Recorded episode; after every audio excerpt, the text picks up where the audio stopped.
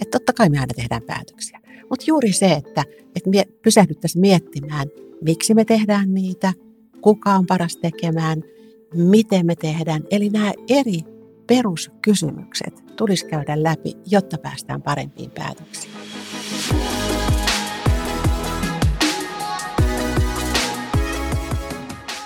Joidenkin arvioiden mukaan ihminen tekee noin 30-60 000 päätöstä päivittäin.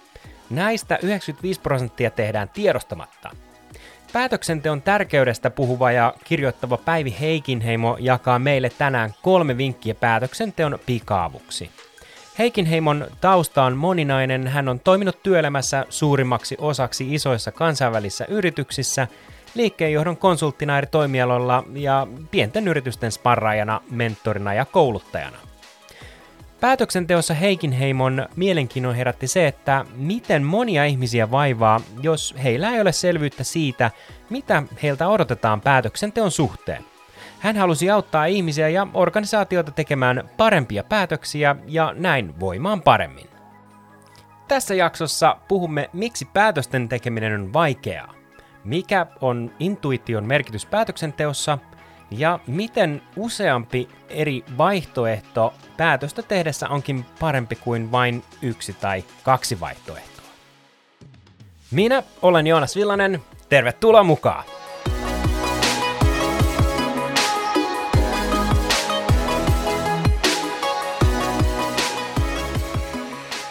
Tänään me puhutaan päätöksenteosta. Ja meillä on tavoitteena löytää semmoinen päätöksenteon pikaapu. Me ollaan Päivi Heikinheimon kanssa poimittu kolme vinkkiä parempaan päätöksentekoon. Ja lähdetään siitä liikkeelle, että ihminen tekee noin 30-60 000 päätöstä joka päivä. 95 prosenttia näistä päätöksistä on tiedostamattomia. Rutiinit on tärkeitä, jotta aivot pysyy toiminnassa. Ja voisi ajatella, että me jokainen ollaan saatu niin paljon harjoitusta päätöksenteon niin kuin saralta, että me oltaisiin ammattilaisia. Mutta näinhän se ei ole, Päivi. Näin se ei todellakaan ole. Eli jokainen meistä tietää sen, että miten usein harmittaa se, että miten tein tuonkin päätöksen. Ja työyhteisössä myös niin joudutaan toteamaan, että ei mennyt ihan maaliin. Miksi päätöksenteko on niin vaikeaa? Siihen on monta syytä kun puhun ihmisten kanssa ja olen tehnyt sitä tietoisesti viime vuosina erityisen paljon, tiedustellut sitä, että miten päätöksenteko teillä sujuu tai sinulla, niin usein tulee esille erilaisia haasteita. Ja arvoppas mitä Juunas, mikä niistä voisi nousta ensimmäisenä esille, osaatko sanoa? No jos mietin omaa päätöksentekoa, niin mä ehkä liiaksi annan valtaa vastapuolelle ja unohdan ne omat tarpeet ja arvot ehkä muut vastaavat. Ja silloin mennään pikkusen vikaa aina – aina siinä tota, heti alkumetreillä, mutta kerro. Okei, okay, joo. No toi liippas kyllä todella lähellä, läheltä sitä, mitä muutkin sanovat. Eli tietyllä tavalla se, että kenellä on vastuu. Kuka tekee sen päätöksen? Epäselvät vastuut, ne on yleensä se pahin syy. Se mainitaan usein ensimmäisenä.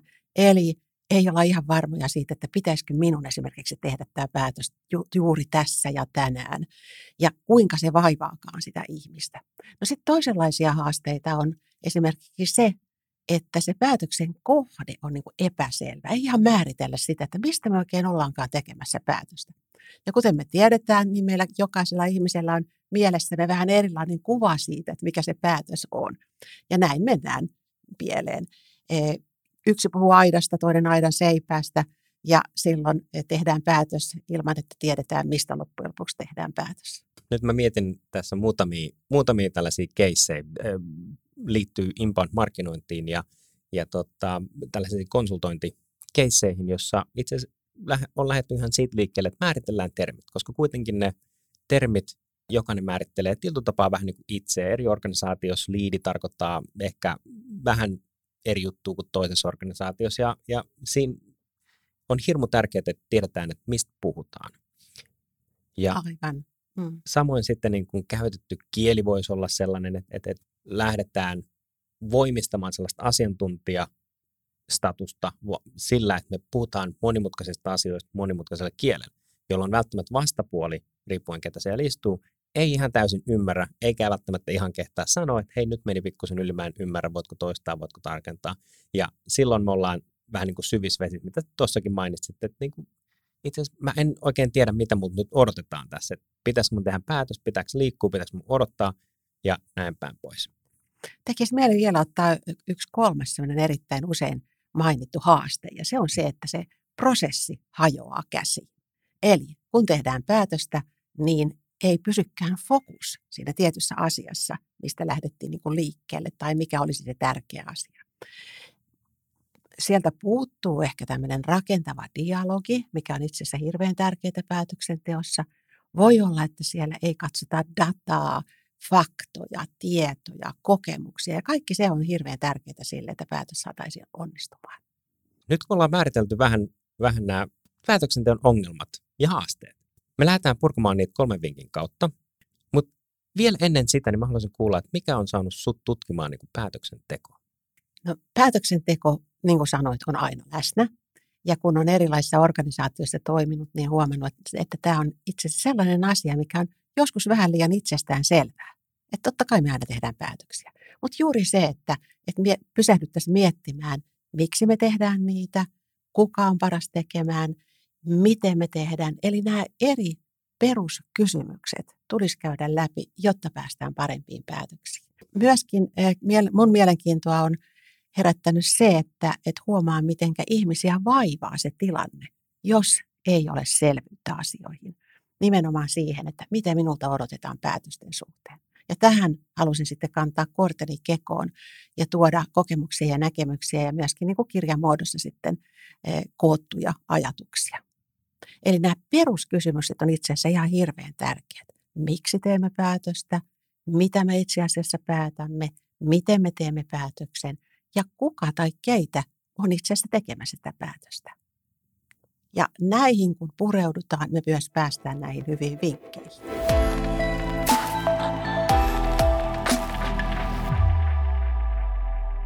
Sä Päivi nostit ensimmäiseksi vinkiksi. Ota enemmän vaihtoehtoja harkintaan. Täytyy sanoa, että mä olin pikkusen yllättynyt. Tämä on ehkä tota, asia, jonka mä olisin ajatellut olevan toisin päin. Tulee tällainen analyysi, paralyysi mieleen. Eli kun on liikaa vaihtoehtoja, ihminen niin kun ei kykene toimimaan enää. Miksi tai miten sä äh, niin kun näet tämän vaihtoehtojen määrän niin kun päätöksenteon työkaluna? Lähdetäänpä vähän äh, aikaisemmasta vaiheesta liikkeelle, eli siitä, kun määritellään sitä, että miksi me tehdään sitä tavoitetta. Meillä yksilöillä on omat tavoitteet ja me pyritään toimimaan niin, että tavoite saavutetaan. Ja sitten organisaatioilla on strategia ja siellä myöskin isot tavoitteet, yhteiset tavoitteet. No, meidän ei pitäisi oikeastaan tehdä, jos nyt ajatellaan ihan niin yksinkertaista, niin mitään muuta kuin sellaisia asioita, ja semmoisia päätöksiä, jotka vievät näitä tavoitteita kohti, tai jotka toteuttaa sitä yhteisesti sovittua strategiaa ja sen viimeistä versiota vielä, ei mitään vanhaa versiota. Eli kun me sitten haetaan jotain niin kuin hyvää päätöstä, jotka vie tavoitteisiin, niin se ei välttämättä olekaan se vaihtoehto, mikä meillä on ensimmäisenä mielessä, se paras. Ja ihan niin kuin todettu tutkimustenkin pohjalta se asia, että mikä nyt tuntuu sinullekin hiukan niin kuin ehkä yllättävältä, että mitä enemmän vaihtoehtoja, niin sitä parempi myös sit sen lopullisen päätöksen laatu. Eli se, että mietitään, niin ehkä ponnistellaankin hiukan, että haetaan niitä uusia vaihtoehtoja, niin parantaa sen päätöksen, sen lopullisen päätöksen laatua. Joskus tuntuu siltä, että no eihän täällä nyt voi olla muita vaihtoehtoja. Meillä on tässä nyt nämä kolme ja, ja se riittää ja fokusoidaan nyt siihen. Mutta juuri siinä tilanteessa pitäisi vielä pysähtyä ja ajatella, että onko vielä joku muu. Ja sitten pitää myöskin mielessä sekin vaihtoehto, että aina ei kannatakaan tehdä päätöstä. Eli päätöksen tekemättä jättäminenkin on yksi vaihtoehto ja se on joskus ihan hyvä vaihtoehto. Okei, eli sä käänsit vähän sen niin päin, että se päätös on aika pitkä prosessi. Ja mulla tulee sellainen vähän niin kuin esimerkki Coca-Colan tämmöisestä strategisesta ää, niin kuin työkalusta, tai miksi sitä nyt halutaankaan kutsua, se on 70-20-10. Ja se vähän niin kuin silloin kun mä sen kuulin, niin viittasi sisällön tuotantoon, mutta tätä niin kuin voi soveltaa myös strategisen päätöksenteon tukena. Eli meillä on sellaiset peruspäätökset, mitkä tehdään hyvin samalla kaavalla, ihmiset johtoasemassa pystyy tekemään, niillä on vähän pienempi vaikutus. Mutta sitten sen rinnalla haetaan sellaisia vähän riskimpia päätöksiä. Siihen ehkä halutaan sitten enemmän näkemystä, työkaluja, ihmisiä, konsultteja, koostetaan vaihtoehdot. Ja sitten meillä on se kymmenen pinnaa, joka on täysin kokeellinen. Eli haetaan niin kuin todella sen laatikon ulkopuolelta niitä ajatuksia. Niin tämä oli itse asiassa aika mielenkiintoinen, että sä käänsitkin tämän päätöksenteon niin, että se ei olekaan sellaista niin kuin pientä piiperystä kyllä, ei, vaan tämä on itse asiassa aika pitkä prosessi, jossa tietoisesti lähdetään pysähtymään, hakemaan lisää vaihtoehtoa, laajennetaan sitä näkymää, jotta tällaiset ehkä, ehkä niin kuin sokeet, omat sokeet pisteet, mitä jokaiselta meiltä löytyy, tiedostettu tai ei, niin lähdetäänkin avaamaan sitä omaa horisonttia niin, että me päästään vähän niin kuin niistä sokeispisteistä eroon ja pystytään tekemään dataan tai datalla johdettuja päätöksiä. Onko tässä kysymys? Toi on, tuosta juuri on kysymys. Hirveän hyvin kuvattu tuo asia. Ylipäätänsäkin se näkökulma, että päätökset on erilaisia, on erittäin tärkeä. Siis monta kertaa päätöksiä ajatellaan sellaisena homogeenisena joukkona ja sille olisi sitten joku ideaali prosessi tai ideaali tapa tehdä ne päätökset. Mutta näin ei ole vaan on hyvin, hyvin erilaisia päätöksiä. Ja niin kuin me jo todettiin tuossa aikaisemmin, niin suuri osa menee ihan tuosta vaan läpi, on tiedostamattomasti no niitä, niitä meidän, kun me ajetaan autoa, niin me osataan jo reagoida. Ei meidän tarvitse ajatella jokaista liikettä. Eli meillä on tietyt rutiinit ja rutiinit pelastaa meidän arkipäivän. Mutta sitten juuri tämä mahdollistaa sen, että meillä jää enemmän kapasiteettia sitten keskittyä niihin vähän vaikeimpiin päätöksiin, joita sä just kuvasit. Ja niihin meidän pitää panna ne paukut ja niistä me tietysti juuri erityisesti nyt puhutaankin. Mä haluaisin vähän ehkä takertua sellaiseen niin kuin itsetuntemukseen tässä päätöksenteossa ja, ja äh, mä muistan, tästä on vuosia aikaa, hankin sellaisen RISE-motivaatioprofiili niin pätevyyden, ja siellä oli yksi sellainen äh, motivaatiolähde, joka nimettiin nimeltä vallaksi. Ja se valta kuvasi ihmisiä, joiden on niin kuin helppo tehdä päätöksiä, eli heille sellainen niin kuin vallan tahto ja se vallan, vallan himo oli niin kuin tosi siellä niin kuin sielussa. Ja heille oli hirveän helppo tehdä päätöksiä, koska se oli niin kuin tosi luontaista, että kyllä joo, tällä mennään, tämä mä oon päättänyt näin. Ja niin, riippumatta siitä, niin kuin, saiko se hurraa huutoja vai, vai tota, buu-kannatuksia, niin, niin tota, mi, mi, miten sä näet tämän niin kuin itsensä tuntemisen hyvän johtajan näkökulmasta, kun tehdään päätöksiä? erittäin tärkeä asia tietystikin. Yksi niitä hankaluuksia, joita on todettu, kun puhutaan yksilöistä työelämässä, on se, että ihminen ei tiedosta, minkälainen päätöksentekijä hän on. Voi olla, että ei ollenkaan edes tiedosta sitä roolia, sitä tärkeyttä, mikä päätöksillä on siinä hänen työssään. Ja kaikki tavat parantaa sitä omaa tuntemusta ja sen oman toimintamallin niin kuin hyviä ja huonoja puolia niin vie eteenpäin. Hyvin tärkeä asia. Sä mainitsit päätöksentekotyylit. Mm, millaisia päätöksentekotyylejä on? No niitä on joidenkin tutkimusten mukaan niin, hahmotettu esimerkiksi niin, että on tämmöinen päämääräinen tyymi, josta tehdään niin tosi nopeasti ja juuri niin kuin kuvasitkin vähän sen, että halkivoikkia pinoon ja se on siinä. Mutta sitten on, on, ja tämän tyylin edustajat usein katsovat vain jotakin vaihtoehtoa, kyllä tai ei päätöstä. Mutta sitten on sellaisia tyylejä, joissa ollaankin joustavampia. Eli katsotaan vähän enemmän vaihtoehtoja ja e, se tietysti heti jo avaa, niin kuin jo puhutti, todettiinkin, niin enemmän näkökulmia ja ehkä johtaa parempiin päätöksiin. Ja sitten on vielä tällainen integroiva tyyli, jossa otetaan sekä paljon tietoa, eli koitetaan katsoa laajasti asioita, että myöskin enemmän ihmisiä mukaan. Ja tähän me palataan tässä keskustelussa vielä myöhemminkin. Mutta tämä joustava ja integroiva tyyli tuntuvat sellaisilta, jotka vievät eteenpäin ja itse asiassa mielenkiintoinen havainto on sekin, että eh, tuntuu, että nämä ihmiset saavat paremman uran itselleen, eli etenevät urallaan paremmin silloin, kun pystyvät katsomaan asioita laajemmin. Ja tämä on ihan mittaviin aineistoihin perustuva tutkimus Harvard Business Reviewssä esitelty. Eli ehkä voisi vähän niin kuin yhteenvetona tähän ensimmäiseen pointtiin sanoa, että tällaisena kiireisenä ja, ja aikana, jossa asiat tapahtuu ja tietokoneet muistuttelee kiireistä ja muut vastaavaa, niin, niin se pysähtyminen itse asiassa on aika hyvä juttu. Se on hyvä juttu ja niistä uusista vaihtoehdoista, joita löytyy, kun oikein etsii, niistä voi löytyäkin se paras.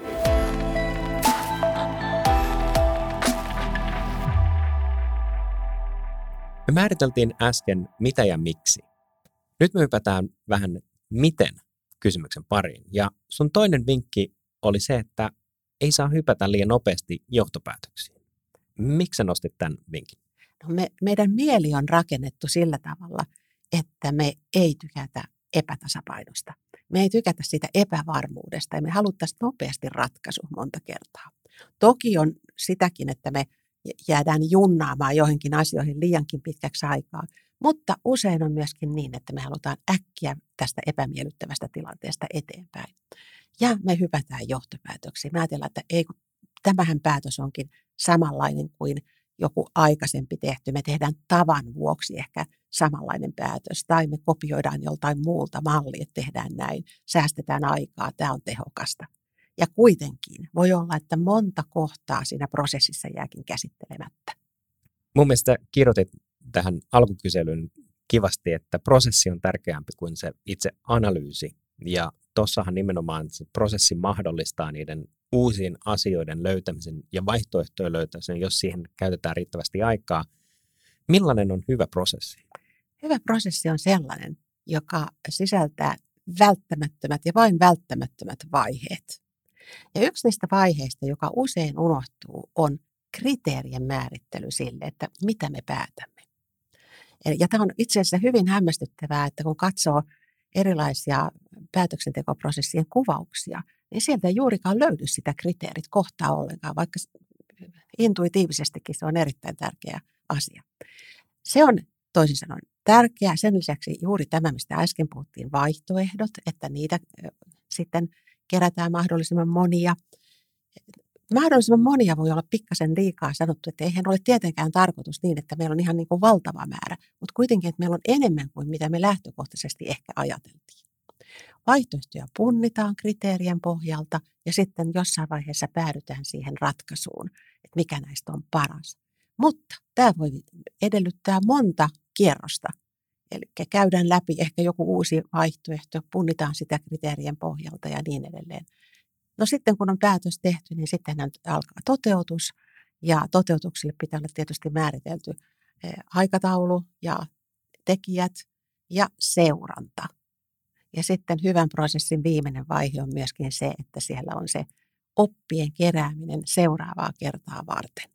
Hienosti kuvattu. Itse mulle tulee mieleen äh, yksi kirja, Adam Granting Think Again, jossa hän nimenomaan nostaa tutkimustulosten kautta sen, että niin kuin menestyvät päätöksentekijät toki just reflektoi, ja kun päätös on tehty, niin he uskaltaa avata sen vähän niin kuin keissin uudelleen, arvioida sitä päätöstä uuden tiedon varjossa, jolloin voidaan tehdä muutoksia, jos koetaan tarpeelliseksi, kokeilataan uutta – tehdä ihan toisenlainen päätös, joka saattaa viedä toisenlaiseen suuntaan.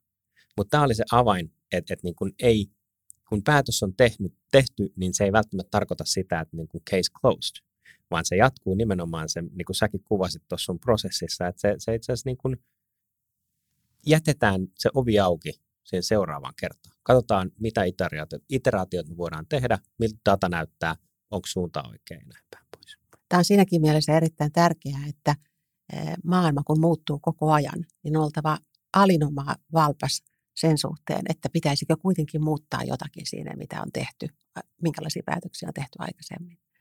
Eli ei voida tuudittautua siihen, että nyt tämä asia on tosiaankaan valmis. Ja myös on ollut ehkä hyvä miettiä plan B jo ihan alun perinkin siihen, mutta joka tapauksessa olla sitten todella hyvin varustautunut siihen, että päätös ei ollutkaan nyt sopiva ja nyt tästä mennään eteenpäin ja tehdään uusi luuppi.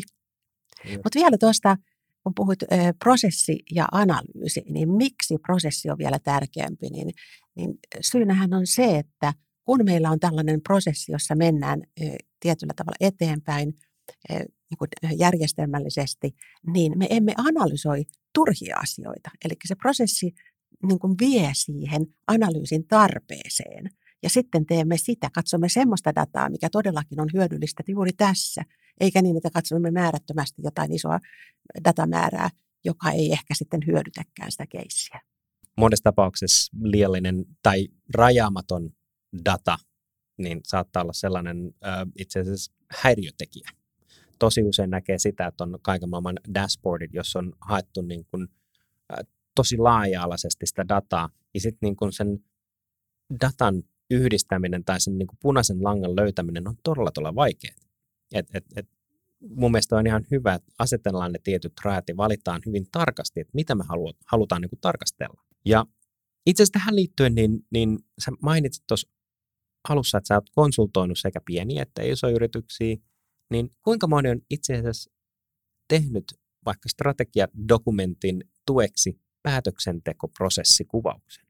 No aika harva tietystikin, kun päätöksenteko asiasta ylipäätänsäkin keskustellaan yllättävän vähän. Tosin se on parantunut entisestään, näin koen, mutta turhan usein ajatellaan, että se on kulmahuoneen juttu ja me muut vaan teemme työtä. Ja näinhän ei ole.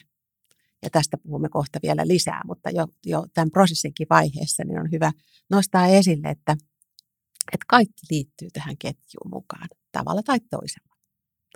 Mutta vielä kun ajatellaan sitä, että, että ei saa hypätä johtopäätöksiin liian nopeasti ja sitten on, ollaan siinä tilanteessa, että, että meidän pitäisi pohtia niin kuin juuri tätä datan ja tiedon ja kokemusten pohjalta tätä, näitä vaihtoehtoja, huomataan, että ei olekaan dataa. On, eihän, datahan on aina vanhaa joka tapauksessa. Ja silloinhan meidän täytyy ottaa uusia välineitä mukaan. Sitten tulee intuitio. Ja intuitio on sellainen, joka voi auttaa meitä erityisesti, jos on monimutkainen kysymys tai jos on joku uusi tilanne, josta ei oikeastaan ole vielä kokemuksia. Meidän, meillä jokaisella on vähän erilainen intuitio koska meillä on hyvin erilaisia kokemuksia, me arvostetaan hyvin erilaisia asioita, niin voiko intuitiolla tietyllä tapaa objektiivinen, jos katsoo, että sun pitäisi tehdä yrityksen hyväksi tai yhteisön hyväksi päätös, ja se on täysin niin kuin yhden henkilön intuition varassa, niin voidaanko me luottaa siihen, että se on jollain tapaa niin kuin ison kuvan tukeva päätös? se on sitten, miten arvostetaan sitä, sitä asiaa, minkä merkitys annetaan tämän yhden ihmisen kokemuksille, mutta intuitiosta on sanottu, että se on ikään kuin tiedostamaton tiedetty tieto. Eli me tavallaan niin kuin tiedämme, meille on kertynyt kokemuksia, näkemyksiä, tietoa, dataa, ja se on niin kuin meidän sulatusuuni, mielen sulatusuunissa muodostunut tietynlaiseksi joka sitten tulee esille semmoisina vähän niin kuin impulsseina meidän päästä ja ehkä näin ja ehkä noin. Ja, mutta siellähän on valtavasti kerääntynyt niin kuin todellakin sitä tavaraa siihen intuitioon, että se ei ole mikään niin kuin huuha-asia millään lailla. Mä siteeraan Jack Welchia, joka oli General Electricin pääjohtaja ja vei yrityksen suureen menestykseen, niin hän sanoi intuition käytöstä, että niin, että bisnispäätöksiä voidaan aivan erinomaisesti tehdä intuition pohjalla, mutta sitten kun on kyseessä vaikka ihmisten rekrytointi yritykseen, niin sitten täytyy katsoa dataa oikein tiukasti. Ja hän perusti sen niin kuin siihen, että e, silloin kun ihmiset on vuorovaikutuksessa, niin siinä voi tapahtua erilaista manipulaatiota ja ja ehkä niin kuin harhaantuu hakemaan ehkä ihmisiä, jotka on samanlaisia kuin itse on. Ja sitten taas bisnispäätökset, jotkut sanotaan perustanko toimipisteen tuonne tai aloitanko tämmöisen bisneksen, ne vaatii niin valtavan määrän erilaista tietoa, että sitä on niin kuin vaikea, totta kai tekoäly voisi auttaa varmasti siinä paljon, mutta hän koki, että intuitio on aika hyvä apu.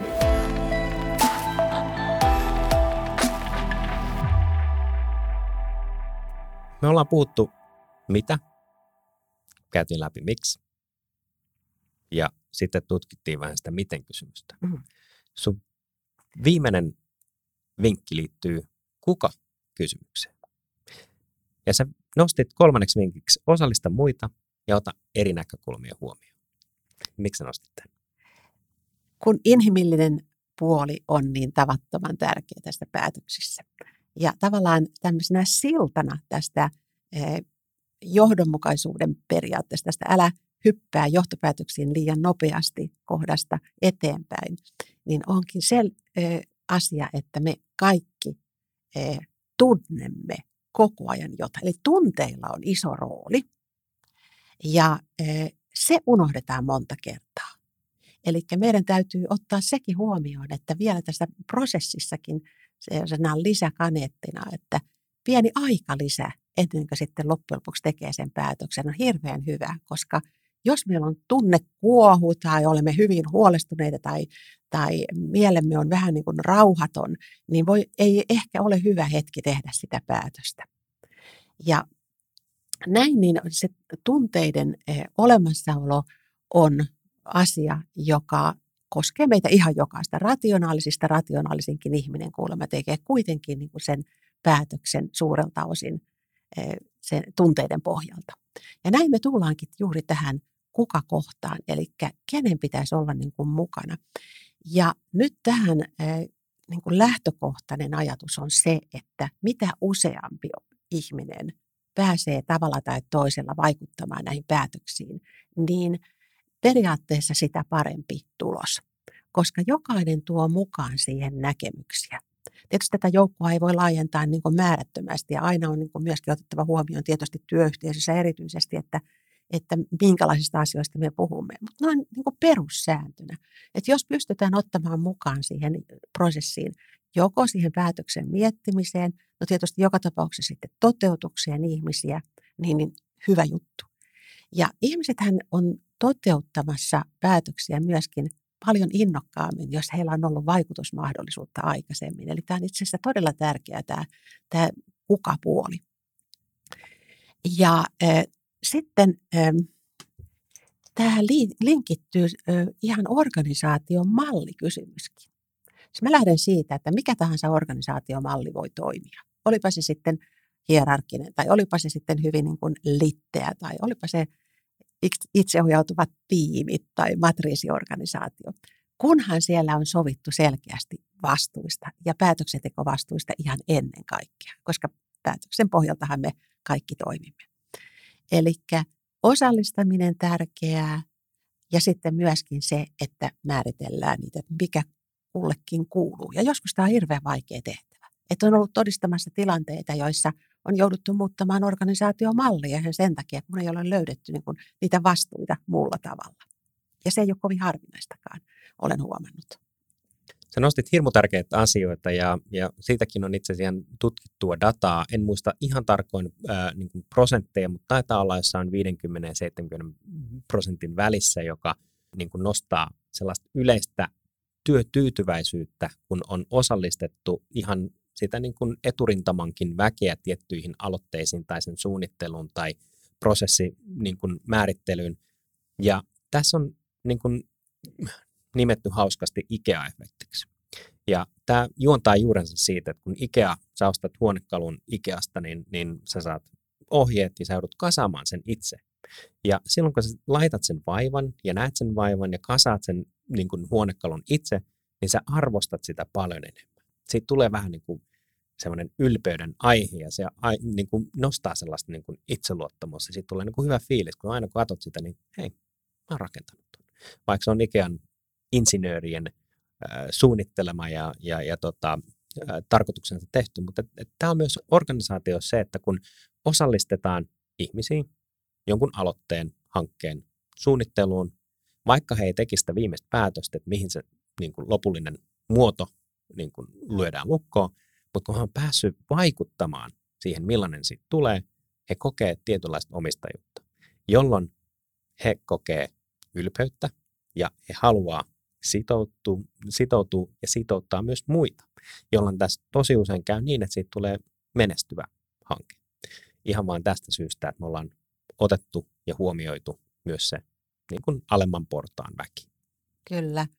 Ja äh, tämä on siis äh, tärkeää vähän isommissa päätöksissä se, että huomioidaan ne toisten näkemykset. Mutta sittenhän täytyy jo sanoa, että lähtökohtaisestikin ihmiset on päätöksentekijöitä ihan siinä omassa työssään.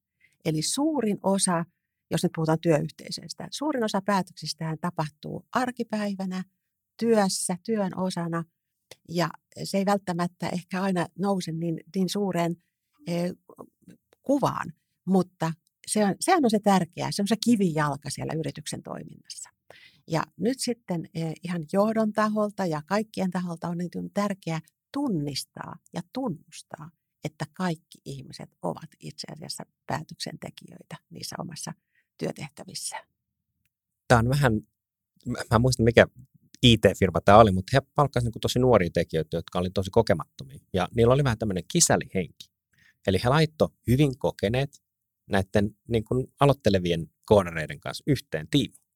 Ja se, mitä siinä tapahtui, niin, niin kun joku on todella ammattilainen, niin sieltä jää tosi paljon semmoista tiedostamatonta, vaan sen takia, että aivot on mekanismi, joka oikoo säästääkseen energiaa niin kuin vaaratilanteisiin. Mutta sitten kun laitettiin tämä niin kuin nuori kaveri siihen viereen, ja se kysyi, että miksi te teette noin? Miksi te teette tätä näin? Miksi tuossa tapahtuu tollainen eikä näin? Niin siihen huomasikin, että itse asiassa tämä tulee ihan valtavan tärkeitä kysymyksiä, että totta, miksi me tehdään tämä näin? Et on parempikin tapa. Ja itse asiassa nyt kun sä sanoit ton, niin joo, mietitäänpä yhdessä, miten tämä voisi niin tehostaa. Ja sieltä löytyi ihan valtavasti asioita, jotka niin kuin voitiin joko automatisoida, poistaa, delegoida tai uudelleen niin kuin keksiä. Niin tämä on mun mielestä todella mielenkiintoinen se, että vaikka me oltaisiin johtaja ja me oltaan johtavassa asemassa, niin tosi vaikea, tai niin kuin me, me, me ei tiedetä, miten me ei tiedetä. Ja se, että osallistetaan ja otetaan vastaan niin sanottuja tyhmiä kysymyksiä, sellaisiahan ei ole tyhmiä kysymyksiä, mutta otetaan vastaan kysymyksiä, niin sieltähän löytyy tosi usein mainioita tällaisia niin kuin insightteja ja oivalluksia, eikö siellä? Kyllä, ja toi muistuttaa mua niin monista projekteista, missä sain olla mukana, erityisesti 90-luvulla. E, teimme sellaisia hankkeita, joissa jokainen organisaation jäsen oli mukana projektissa, eli hirveän isoja projekteja. Ja niissä pyrittiin tietystikin niin parempaan toimintaan, parempaan tulokseen, ja uskottiin siihen, että kun jokainen pääsee osallistumaan, niin, niin silloin se tuottaa tulosta. Ja niin tapahtui. Joka ainoassa projektissa. Kerta kaikkiaan. Hienot tulokset, kun ihmiset pääsi miettimään. Ja totta kai pienen alkukankeuden jälkeen, koska ei ollut totuttu niin siihen ajatukseen, että hei, multa kysytään nyt ja mä saan nyt sanoa vinkkejä ja ehdotuksia ja päätösehdotuksia. Ja, mutta siitä se lähti liikkeelle ja, ja sanotaan noin vuoden aikana, vuoden kuluessa saatiin aivan loistava setti ehdotuksia, ideoita, joista sitten suuri osa toteutettiin ja tulokset näkyy viimeisellä rivillä. Jos sun pitäisi nimetä joku tällainen joko suomalainen tai miksei ulkomainenkin johtaja, joka noudattaa orjallisesti tällaista osallistamista, niin kenet se nimeisit? No Matti Alahuhta on, on henkilö, joka on todella paljon kiinnittänyt huomiota tähän, että e, otetaan ihmiset mukaan ja viestit rakennetaan niin, että kaikki ymmärtäisivät, mistä on kysymys, että meillä on niin kuin yhteinen päämäärä ja teemme sen eteen työtä. Että sekä toimiessaan Nokialla että sitten toimiessaan koneessa.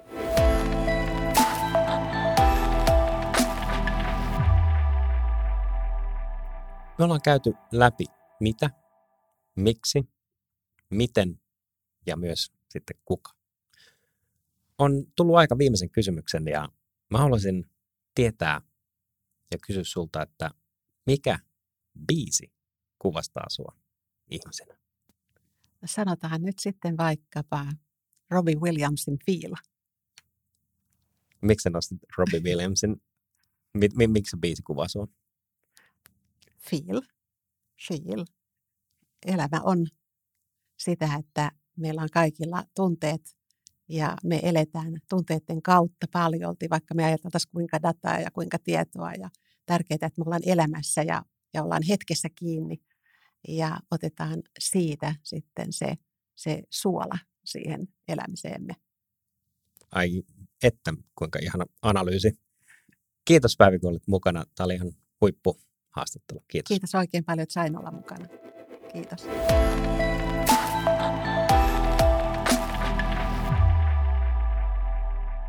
On taas tullut aika yhteenvedon. Ensimmäinen vinkkimme tällä erää kuului ota enemmän vaihtoehtoja harkintaan. Päätöstä tehdessä tärkeintä on määritellä, miksi me teemme päätöksen ja mikä on päätöksen tavoite. Älä anna kuitenkaan tavoitteellisuuden hämätä sinua, vaan muista, että vaihtoehtoja päämäärään pääsemiseksi on aina useampia.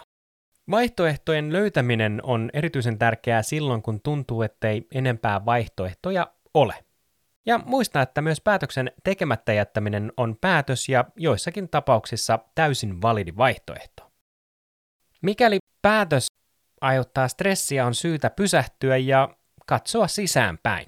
Itsetuntemuksen avulla voimme oppia tunnistamaan oman päätöksentekotyylimme ja sille ominaisen prosessimekanismin, ja näin ollen itsetuntemus parantaa päätöksen laatua. Kun me sitten haetaan jotain niin kuin hyvää päätöstä, jotka vie tavoitteisiin, niin se ei välttämättä olekaan se vaihtoehto, mikä meillä on ensimmäisenä mielessä, se paras. Ja ihan niin todettu tutkimustenkin pohjalta se asia, että mikä nyt tuntuu sinullekin hiukan niin ehkä yllättävältä, että mitä enemmän vaihtoehtoja, niin sitä parempi myös sit sen lopullisen päätöksen laatu. Toinen vinkki me kuului, että ei saa hypätä liian nopeasti johtopäätöksiin. Ihmismieli on rakennettu niin, että emme pidä epävarmuudesta. Tästä syystä hyppäämmekin liian herkästi johtopäätöksiin ja teemme samoja päätöksiä vain tavan vuoksi ajatellen, että säästämme tässä aikaa ja vaivaa. Kun mietitään päätöksentekoprosessia, hyvä prosessi on sellainen, joka sisältää välttämättömät ja vain välttämättömät vaiheet. On tärkeää ymmärtää, että prosessi on analyysiä tärkeämpi, ja prosessi viekin kohti asioita, joita analysoidaan sen sijaan, että analysoimme vain rajattomat määrät dataa. Monimutkaisessa päätöksentekoprosessissa intuitio ei ole huuhaata, vaan se on erinomainen sisäinen assistentti. Tämä on siinäkin mielessä erittäin tärkeää, että maailma kun muuttuu koko ajan, niin on oltava alinomaa valpas sen suhteen, että pitäisikö kuitenkin muuttaa jotakin siinä, mitä on tehty, minkälaisia päätöksiä on tehty aikaisemmin. Eli ei voida tuudittautua siihen, että nyt tämä asia on tosiaankaan valmis. Kolmas ja viimeinen vinkkimme kuului siten, että osallista muita ja ota eri näkökulmia huomioon. Inhimillinen puoli on tavattoman tärkeää päätöksenteossa. Me kaikki tunnemme koko ajan jotakin. Tunteilla on iso rooli ja se unohdetaan monta kertaa työpaikoilla. Mitä useampi ihminen pääsee vaikuttamaan päätöksiin, sitä parempi lopputulos on. Jokainen tuo mukanaan näkemyksiä päätöksen tekemiseen. Ihmiset ovat myös toteuttamassa innokkaasti projekteja, joissa he ovat saaneet olla osallisena. Jokainen voi parantaa omaa tulostaan miettimällä perusasioita, tutkimalla rutiineja, varmistaen, että toimivatko ne vielä. Hyvinvointia työpaikalla vähentää epäselvyys päätöksenteossa kun taas hyvinvointia parantaa se, että päätöksenteossa on selkeyttä. Lähtökohtaisestikin ihmiset on päätöksentekijöitä ihan siinä omassa työssä. Eli suurin osa, jos nyt puhutaan työyhteisöstä, suurin osa päätöksistä tapahtuu arkipäivänä, työssä, työn osana. Ja se ei välttämättä ehkä aina nouse niin, niin suureen eh, kuvaan, mutta se on, sehän on se tärkeää, se on se kivijalka siellä yrityksen toiminnassa. Kiitos kun olit mukanamme oppimassa uutta. Minä olen Joonas Villanen ja me kuulemme ensi jaksossa.